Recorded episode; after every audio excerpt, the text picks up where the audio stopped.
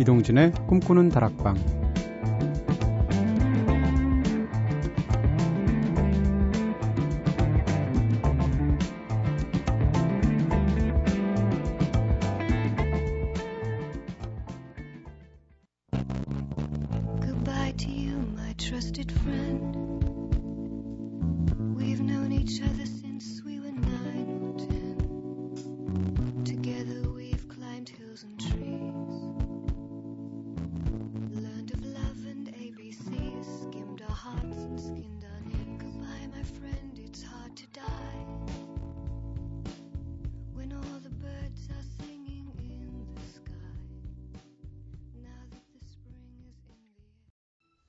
안녕하세요. 이동진입니다. 이동진의 꿈꾸는 다락방 오늘 첫 곡으로 들으신 노래는 블랙박스 리코더의 Seasons in the Sun 들으셨습니다.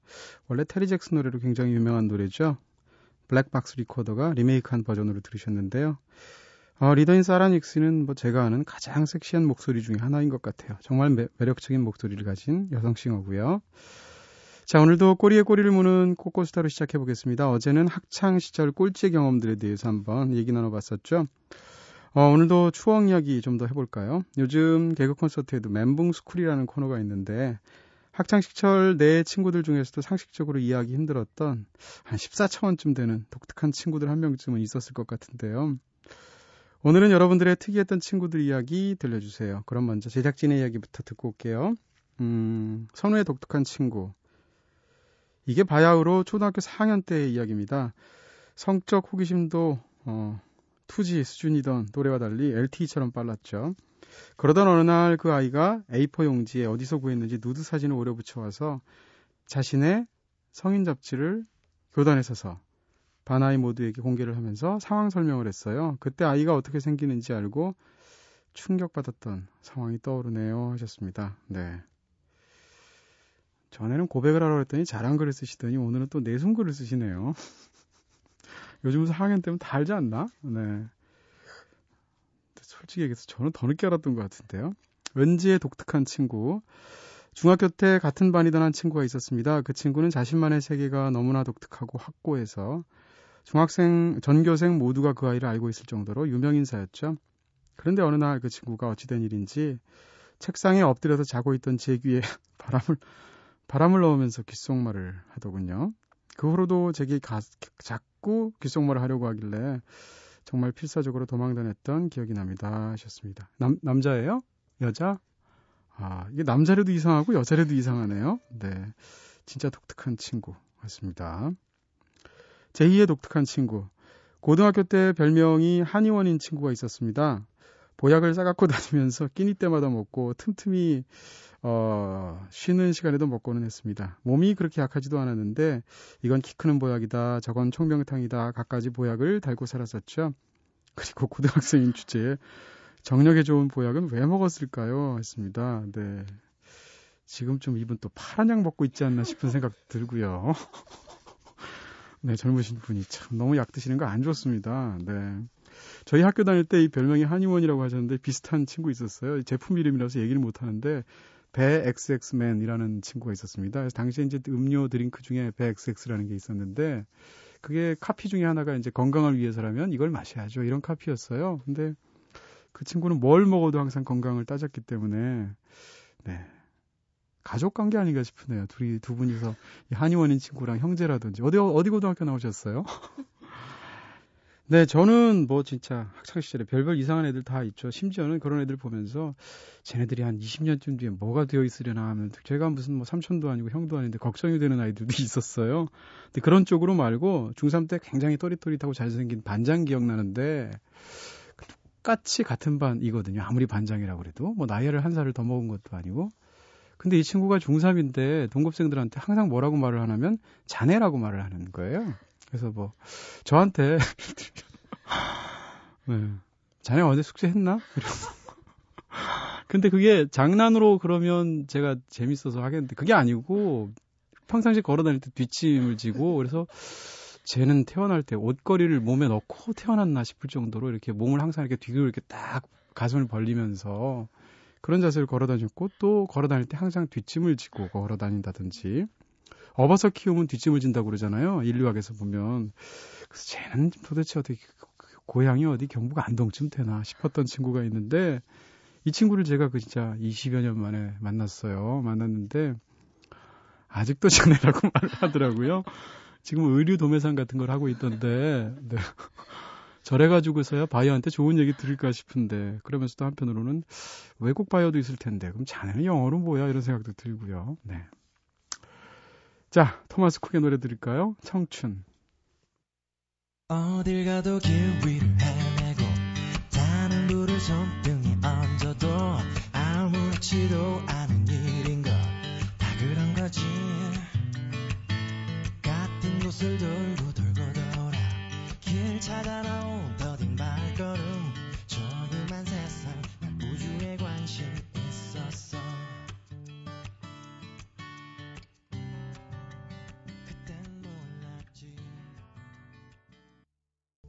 토마스 쿡의 노래 청춘 들으셨습니다. 네. 자, 여러분께서는 지금 이동진의 꿈꾸는 다락방 듣고 계신데요. 꿈다방 앞으로 보내주신 이야기들 함께 나눠볼까요?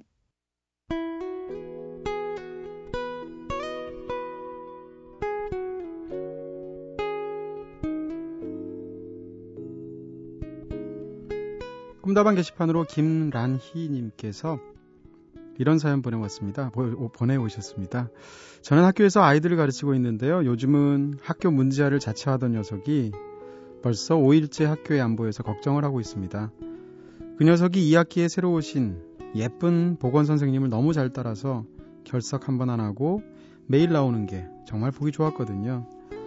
만일 보건실 만날 매, 만날 보건실 다녀오겠다고 들락날락 되는 게 꾀병인 줄 알면서도 얼마나 정이 그, 그리우면 저럴까 싶어서 좋은 말로 잘 타이르면서 다녀오라고 보내주곤 했었죠. 그리고는 매일 보건 선생님께서 아이편에 보내주시는 비타민만 얻어먹다가 오늘 우연히 점심시간에 옆자리에 앉은 보건 선생님께서 제게 해주시는 말씀을 듣고 알았습니다. 선생님, 걔가 저보다는 선생님을 더 좋아해요.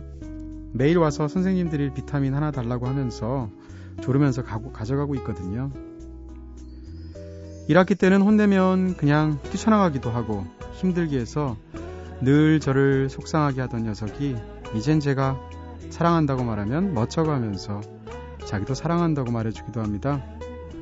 창밖으로 소리 없이 내리는 눈을 보니 오늘은 앞으로 제가 걸어가야 할 일보다 저 차가운 세상 밖에서 헤매고 있을 아이가 더 걱정되고 보고 싶습니다.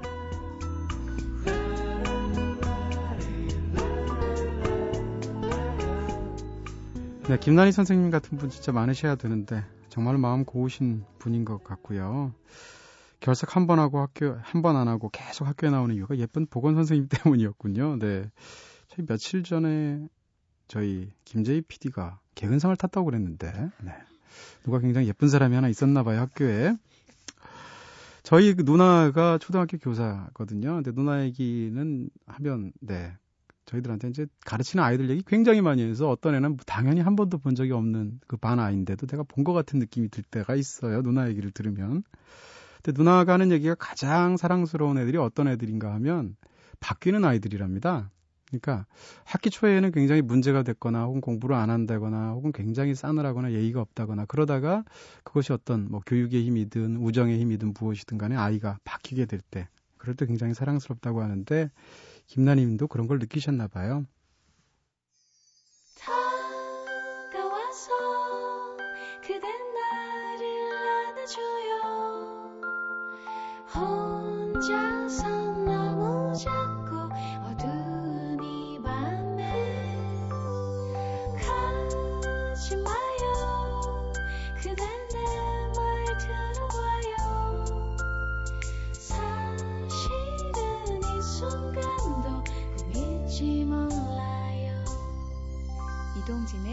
꿈꾸는 다락방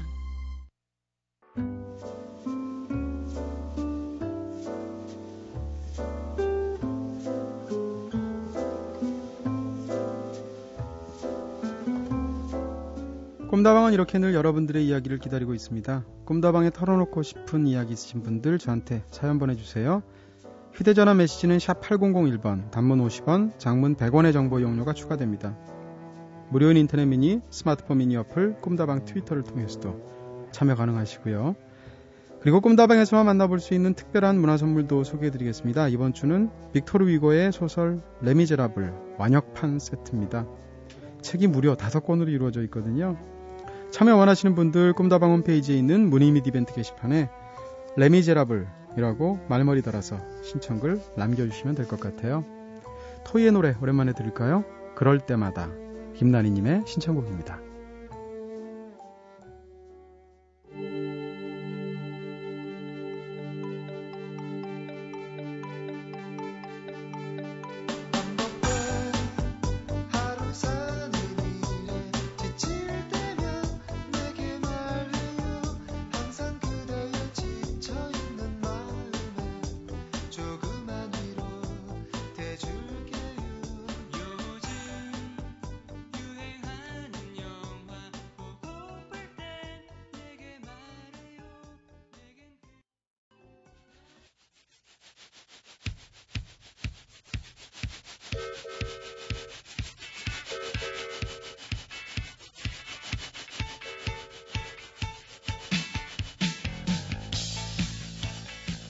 분주한 삶의 한가운데서 떠나는 아주 특별한 여행. 오늘 밤 우리 함께 떠날까요? 세계로 가는 기차.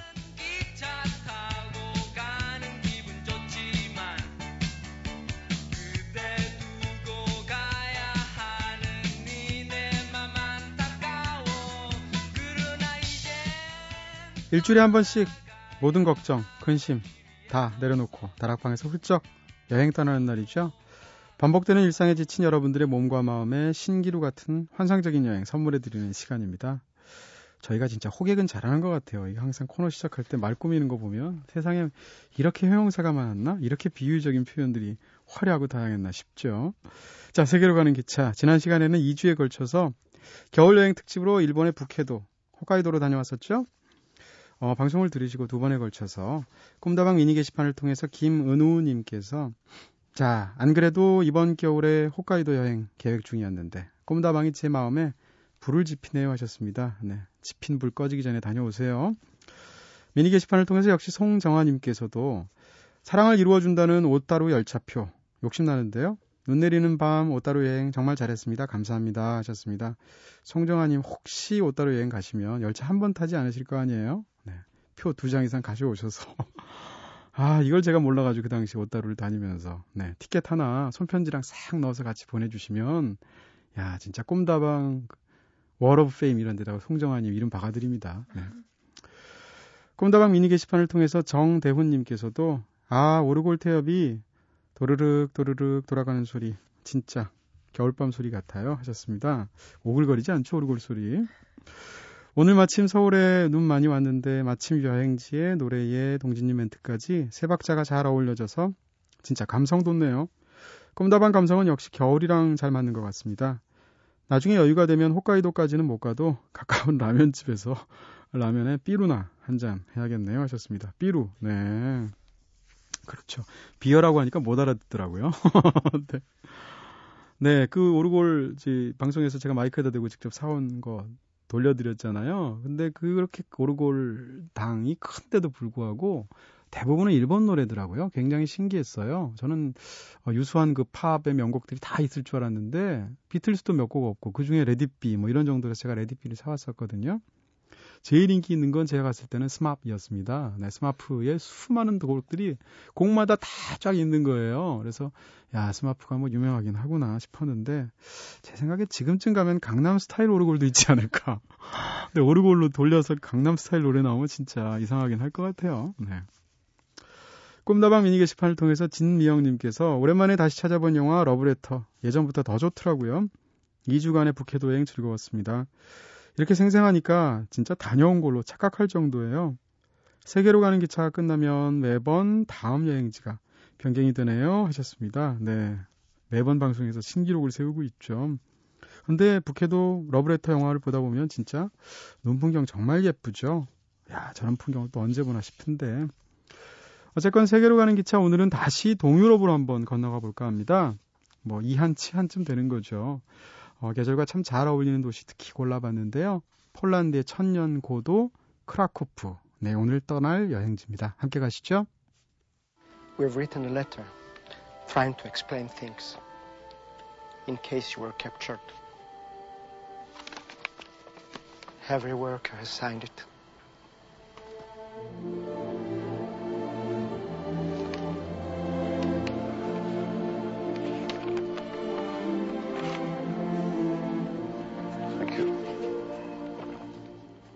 지금 듣고 계신 장면 1993년작이죠. 스티븐 스필버그 감독의 영화 쉰들러 리스트의 한 장면입니다.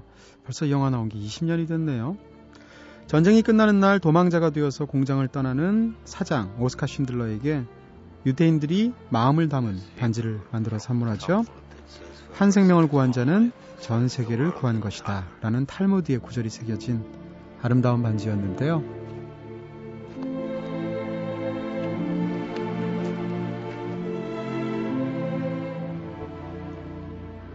사람들의 마음에 감동한 쉰들러. 더 많은 사람들을 구하지 못한 자신을 책망하면서. 눈물을 쏟아냅니다. If I just there will be generations because of what you did. I didn't do enough. You did so much. 네, 리엄 니슨의 흐느끼는 목소리 진짜 생생하네요.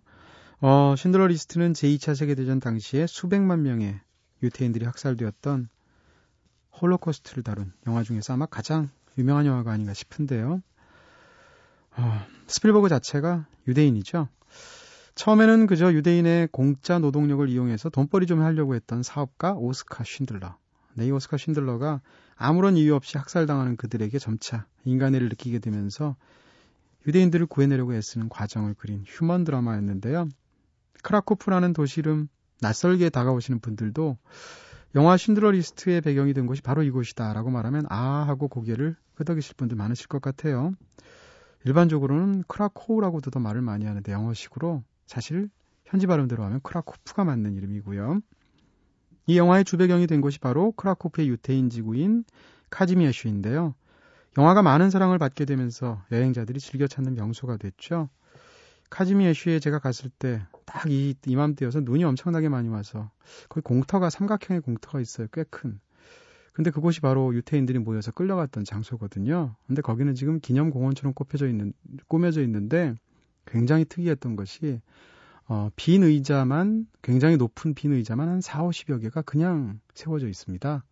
사람들이 앉을 수가 없고 높아서 그래서 눈이 덮여 있는데 거기에 빈 의자만 50여 개가 쓸쓸하게 서 있는 모습을 보면 기분이 굉장히 이상해졌었어요. 그래서 저한테도 굉장히 인상적으로 남아있는 그런 풍경이었습니다. 자, 말씀드린 대로 저 역시 영화 현적을 따라서 이 도시를 여행한 적이 있는데 그런 얘기를 함께 같이 하면서 제가 그 당시에 도시의 풍경과 어, 느꼈던 마음에 대해서 적어 놓았던 제 여행기 중에서 한 부분을 여러분과 함께 나눠보겠습니다.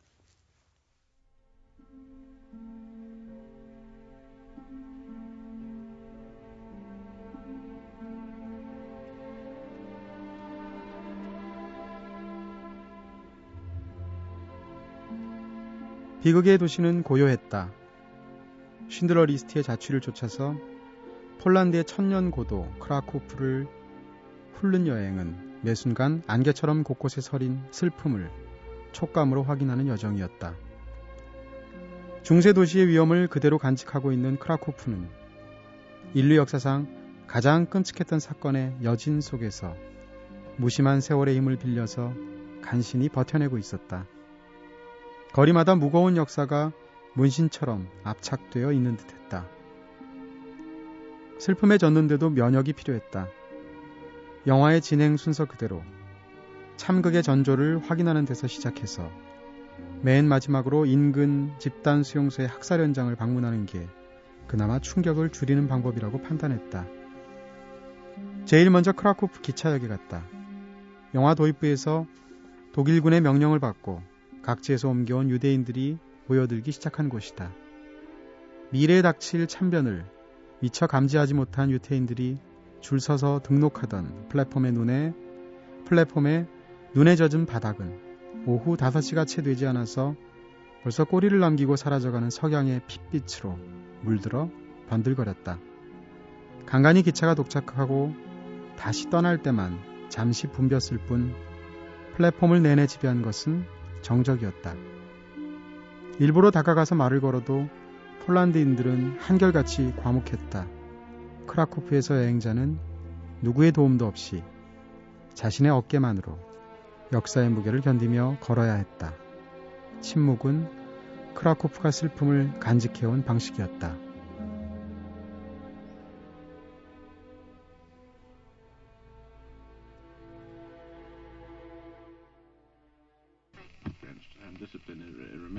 Mercifully. Yes, and, and neither would you. No, it is. I'm sure of it.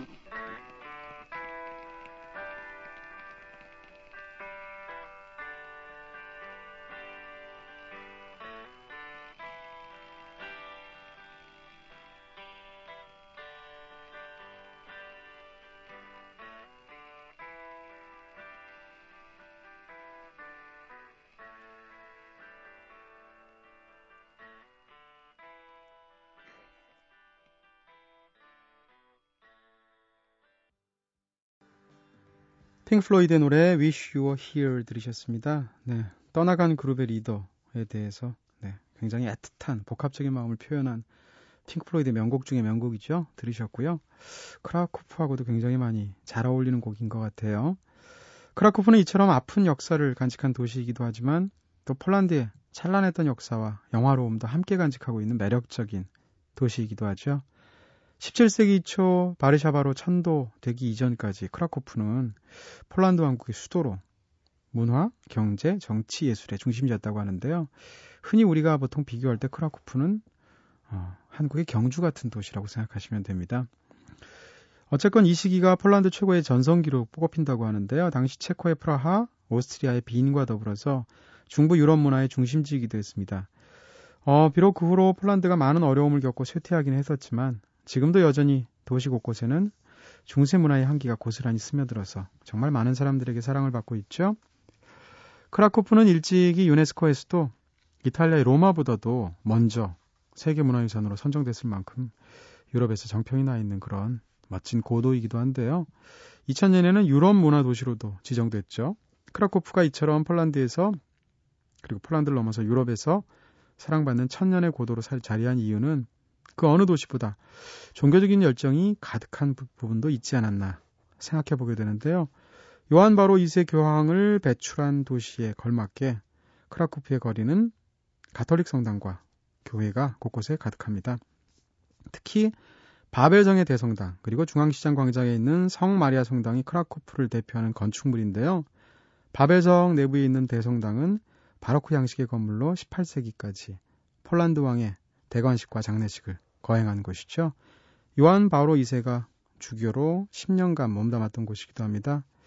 이 바벨성 저도 올라가 봤었는데요. 도시가 이렇게 비교적 어, 높은 구릉지대 같은 데 없이 완만하게 되어 있는데 도시 중앙이 이렇게 좀 이렇게 뭐라 그럴까요? 솟아 있는 그런 언덕이 있거든요. 그 위에 바벨성이 있습니다. 그래서 올라가면 성 자체도 굉장히 웅장하고 멋진데 무엇보다도 거기서 천년 고도인 크라코프가 한눈에 굉장히 내려다 보여서 이런 말 이상하지만 사진 찍기 굉장히 좋습니다. 크라코프에 가보시면 꼭 그 위에서 인증샷 찍으시면 될 것 같고요. 어, 그리고 크라코프의 중심지인 중앙시장 광장에 인접한 성마리아 성당은 두 개의 첨탑이 인상적인 건물이죠. 영화 쉰들러 리스트에서는 유대인이 비밀리에 접선했던 장소로 등장하기도 했었는데요. 이곳에서는 매 시간마다 탑 꼭대기에 나팔수가 직접 나와서 나팔을 부는 세리머니가 있기도 합니다. 이 세리머니는 적군의 침입을 알리기 위해서 나팔을 불다가 적군이 쏜 화살에 목숨을 잃었다는 나팔수의 죽음을 애도하기 위해서 만들어진 세리머니라고 하죠. 이외에도 굉장히 성당들이 곳곳에 많은데 제가 굉장히 인상적이었던 하나의 풍경 중에 하나는 이 바벨성에 있는 대성당에 가려고 아침 일찍 숙소에서 나와서 걸어가는데요. 도시 자체는 굉장히 작은 편이거든요. 다 걸어 다닐 수 있는데요. 한참을 걸어가고 있는데 작은 성당에서 눈이 전날 너무 많이 와가지고 지붕에 눈이 너무 많이 쌓인 거죠. 그래서 신부님, 수녀님 두 분이 각각 한 분씩 눈을 치우고 있었는데 굉장히 불편해 보이는 수녀복과 신부 복장을 그대로 하시고 눈을 치우는 거예요.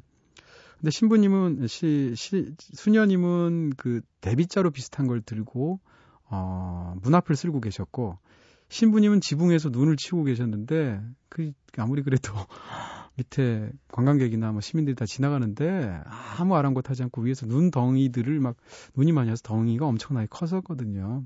그걸 그냥 바닥으로 다 집어 던지시는 그러다가 수녀분한테 튀셔가지고 위를 쳐다보셨던 그 풍경이 이상하게 기억이 나네요. 네. 자, 이 밖에도 크라코프에서 가장 활기가 넘치는 중앙시장 극장, 광장, 그리고 또, 어, 비스와 강변의 언덕 위에 위치한 바벨성. 이것이 크라코프 여행의 하이라이트라고 볼 수 있습니다. 제가 갔을 때도 크리스마스 직전이어서 이 중앙시장 광장에서 마을 사람들이 뭐라고 그럴까요? 일종의 가장 행렬을 했는데 우리나라에서 가장 행렬을 하면 제대로 갖춰서 하잖아요. 그러지 않나요? 네. 그래서 카퍼레이드 이런 것도 제대로 하는데 이런 도시에서 그런 걸 하는 거 보면 한편으로는 굉장히 소박하게 하고 다른 한편으로는 아 저런 게 지역 축제지라는 느낌이 들어요. 그래서 분장이라는 것이 굉장히 어설픈데도 무척이나 정감이 느껴지는 그러면서 그 행렬들 한참 구경했던 기억이 납니다. 이 중앙시장 광장은 유럽에 남아있는 중세 광장 중에서도 어, 이탈리아에 있는, 네, 베네치아에 있는 산마르코 광장이어서 두 번째로 큰 규모라고 하죠.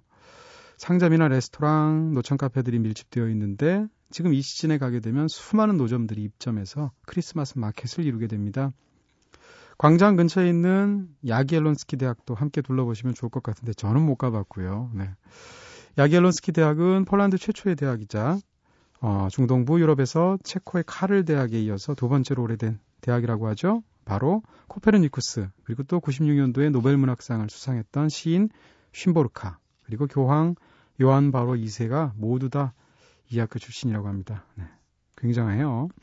이렇게 크라코프 곳곳에서 중세 시대의 향기를 생생하게 느낄 수 있는 것은 직접적인 전쟁의 피해를 입지 않고 지금껏 유산들이 잘 보존되어 왔기 때문이라고 하는데요. 2차 대전 당시 다행스럽게도 이곳에 독일군의 사령부가 설치되는 덕분에 다행인가요? 불행인가요? 네, 어찌됐건 결과적으로는 독일군의 공격으로 인한 피해를 입지는 않을 수 있었다고 합니다. 연합군 측 역시 문화적으로 가치가 높은 이 도시를 보호하기 위해서 상대적으로 공격을 자제했다고 하죠. 네, 분위기 좀 바꿔볼까요? 음, 버스킹 폴카 듣겠습니다. 케빈의 싱얼롱스.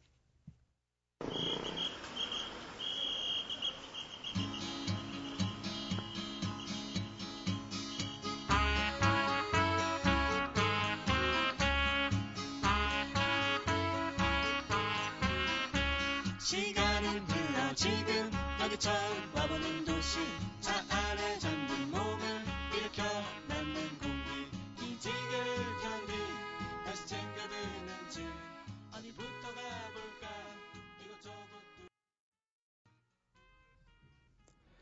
네, 케빈의 싱얼롱스의 노래 버스킹 폴카 들으셨습니다. 폴카는 폴란드 아가씨란 뜻이라고 하네요. 저도 몰랐는데요. 네, 폴란드의 민속 음악이죠. 자, 이제 시내 한 바퀴 다 둘러보셨죠? 그러면 이제 시내 바깥으로 나가야 될 것 같습니다. 어, 쉰들러 리스트의 배경이 되었던 유대인 지구 카지미에슈 그리고 무엇보다도 영화 후반부에 등장했던 아우슈비츠로 한번 떠나볼까 합니다. 카지미에슈는 14세기 카지미에슈 왕이 유대인에 대한 관용 정책을 피면서 펴면서 유럽 전역에 있던 유대인이 폴란드로 많이 유입이 되었었는데요. 2차 세계대전 이전에 유럽 최대의 유대인들이 이곳에 살고 있었다고 하죠. 그 숫자가 33만 명이나 되었는데요. 그중 20%에 해당하는 6만여 명이 이곳 크라코프에 살았다고 합니다. 1941년 나치 총독에 의해서 유태인 개토가 만들어진 이후에 다른 수용소로 이송되거나 학살당해서 개토 인구가 10분의 1 정도로 감소했다고 전해지는데요. 카지미에슈 지역에서는 영화의 실제 배경으로 등장했던 쉰들러 리스트에 나왔던 쉰들러 공장이 지금도 있습니다. 가보시게 되면 박물관으로 꾸며져 있어요. 굉장히 소박하긴 하지만 누구나 들어가실 수가 있고요. 어, 크라코프 역사박물관도 있고 또 유대인 광장을 찬찬히 둘러보시면서 거리를 걷다 보면 어, 안타까움과 절망을 느끼면서 보았던 영화 속 장면들을 생생하게 느낄 수 있을 것 같습니다. 자, 이제 크라코프 터미널에서 30분마다 한 대씩 출발하는 버스를 타고 오슈비행침으로 떠나볼 텐데요. 오슈비행침은 사실은 아우슈비츠랑 같은 곳입니다. 아우슈비츠는 독일어 발음이고요. 오슈비행침이 사실은 맞는 발음이겠죠. 폴란드 사람은 오슈비행침이라고 하니까. 영화 쉰들러 리스트와 안네의 일기의 무대가 된 바로 그 죽음의 수용소입니다. 소련군이 진입하면서 급히 퇴각한 독일군이 미처 이것을 파괴하지 못하는 바람에 원형 그대로 보존될 수 있었다고 하는데요. 어, 원래는 정치범 수용소였다고 하는데 제2차 세계대전 당시에 나치가 유대인과 소련군, 정치범과 집시들을 학살하기 위해서 대규모로 재건했다고 하죠. 여기서 죽어간 사람들만 해도 모두 28개 민족, 그 수가 무려 150만 명이 넘었다고 합니다. 아우슈비츠뿐만 아니라 제2차 세계대전은 통틀어서 600만 명이 넘는 유대인들이 희생이 되었죠. 지금 박물관으로 일반인들에게 공개하고 있는데요. 보통 이곳에 가시게 되면 아우슈비츠, 즉 오슈 비행층까지만 가보시는 경우가 더 많은데 어, 제 생각엔 제2 수용소, 똑같은 수용소가 하나 더 있어요. 비르케나우라고 인근에 수용소가 있는데 거기까지 가보시는 게 좋을 것 같습니다. 왜냐하면 저는 그곳이 훨씬 더 충격적이었거든요. 아우슈비츠만 하더라도 처음에 지어진 수용소고 원래 있었던 어떤 건물이었기 때문에 어떤 그런 것이 갖추어져 있다면 비르케나우는 어, 벌판에 있는 마곡간을 개조한 곳이었거든요. 더욱더 참담하면서 이것이 얼마나 끔찍한 비근가를 알 수 있습니다.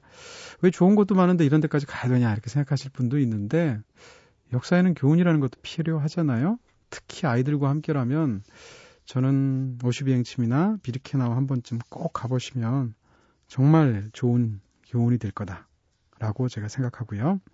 어쨌건 이곳을 다녀오면서 제 스스로 마음이 진짜 무거워지는 걸 느꼈는데 그때의 감정을 여러분과 함께 나눠보도록 하겠습니다.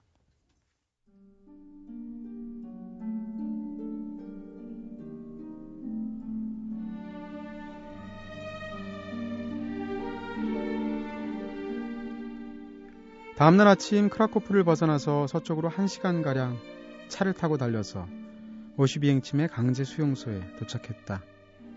제2차 세계대전 당시 오슈비행침에는 아우슈비츠 그리고 비르케나우 등 두 개의 강제 수용소가 있었는데 쉰들러 리스트의 후반부는 비르케나우를 무대로 삼았다. 아우슈비츠 수용소 철문 위에는 나치가 만들어 놓은 노동이 너희를 자유롭게 하리라 라는 글귀가 쓰여 있었다. 학살하기 전에 등뼈가 휘는 강제 노동을 시키고도 이와 같은 미사역으로 명분까지 늘어놓고야만은 미친 권력의 자기 확신에 분노가 치밀었다. 수용소 건물 전체를 박물관으로 바꿔놓아서 역사의 교훈을 정밀하게 부연 설명하는 아우슈비츠 수용소보다 훨씬 더 비극을 실감시켰던 것은 비르케나우 수용소였다. 그곳에는 아직까지 남아있는 두 줄 철로가 죽음의 문으로 불렸던 수용소 정문 건물의 반원형 입구를 지나서 내부로 이어지도록 되어 있었다. 눈으로 덮인 황량한 벌판 한가운데 거대하게 버티고 서서 일직선 철로를 삼킨 채 입을 벌리고 있는 죽음의 아가리를 바라보고 있자니 막막한 공포가 밀려왔다. 크라코프에서 실려온 유대인들이 기차를 타고서 저 문을 통과할 때 느꼈을 절망의 부피가 시야를 짓눌렀다. 애초에 쉬운 두 개 52필의 말을 집어넣기 위해서 만들었다는 막사마다 말 대신 사람 400명이 수용됐다. 8명의 사람이 한 마리의 짐승만도 못한 삶을 이어가야 했던 것이다. 진적으로 끔찍한 것은 죽음이 아니다. 죽음 속에서 사는 것이다. 삶에는 살아야 할 때와 증언해야 할 때가 있다고 말한 것은 알베르 까미였다. 52행층을 방문하는 사람 누구나 증언해야 하는 순간을 사명처럼 맞게 된다. 꼬리를 물고 이어지는 상념을 적어두려 필기구를 꺼냈지만 추위 때문에 글씨가 나오지 않았다.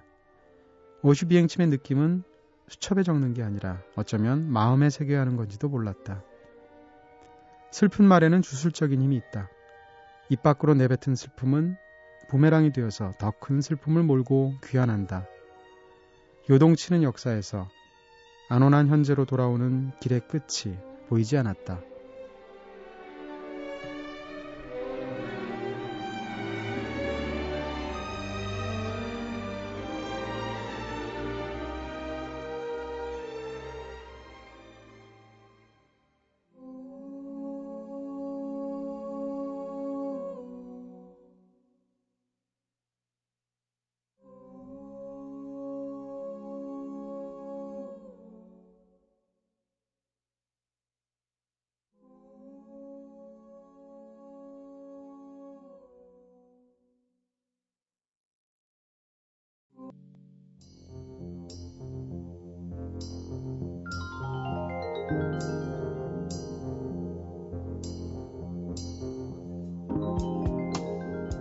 오늘 세계로 가는 기차에서는 폴란드의 천년고도 크라쿠프 여행으로 한 시간 꽉 채워봤습니다. 어떠셨습니까? 다음 주에는 또 어떤 새로운 여행지로 아마도 대륙을 다른 대륙이고 어딘가로 떠나지 않을까 싶고요. 끝곡으로 정엽 씨의 우리는 없다 준비했습니다. 내일은 함성호 시인님과 함께 볼돌이의 책갈피로 찾아뵐게요. 지금까지 연출의 김재희, 구성의 이은지, 김선우, 저는 이동진이었습니다. 이제의 꿈다방 여기서 불 끌게요.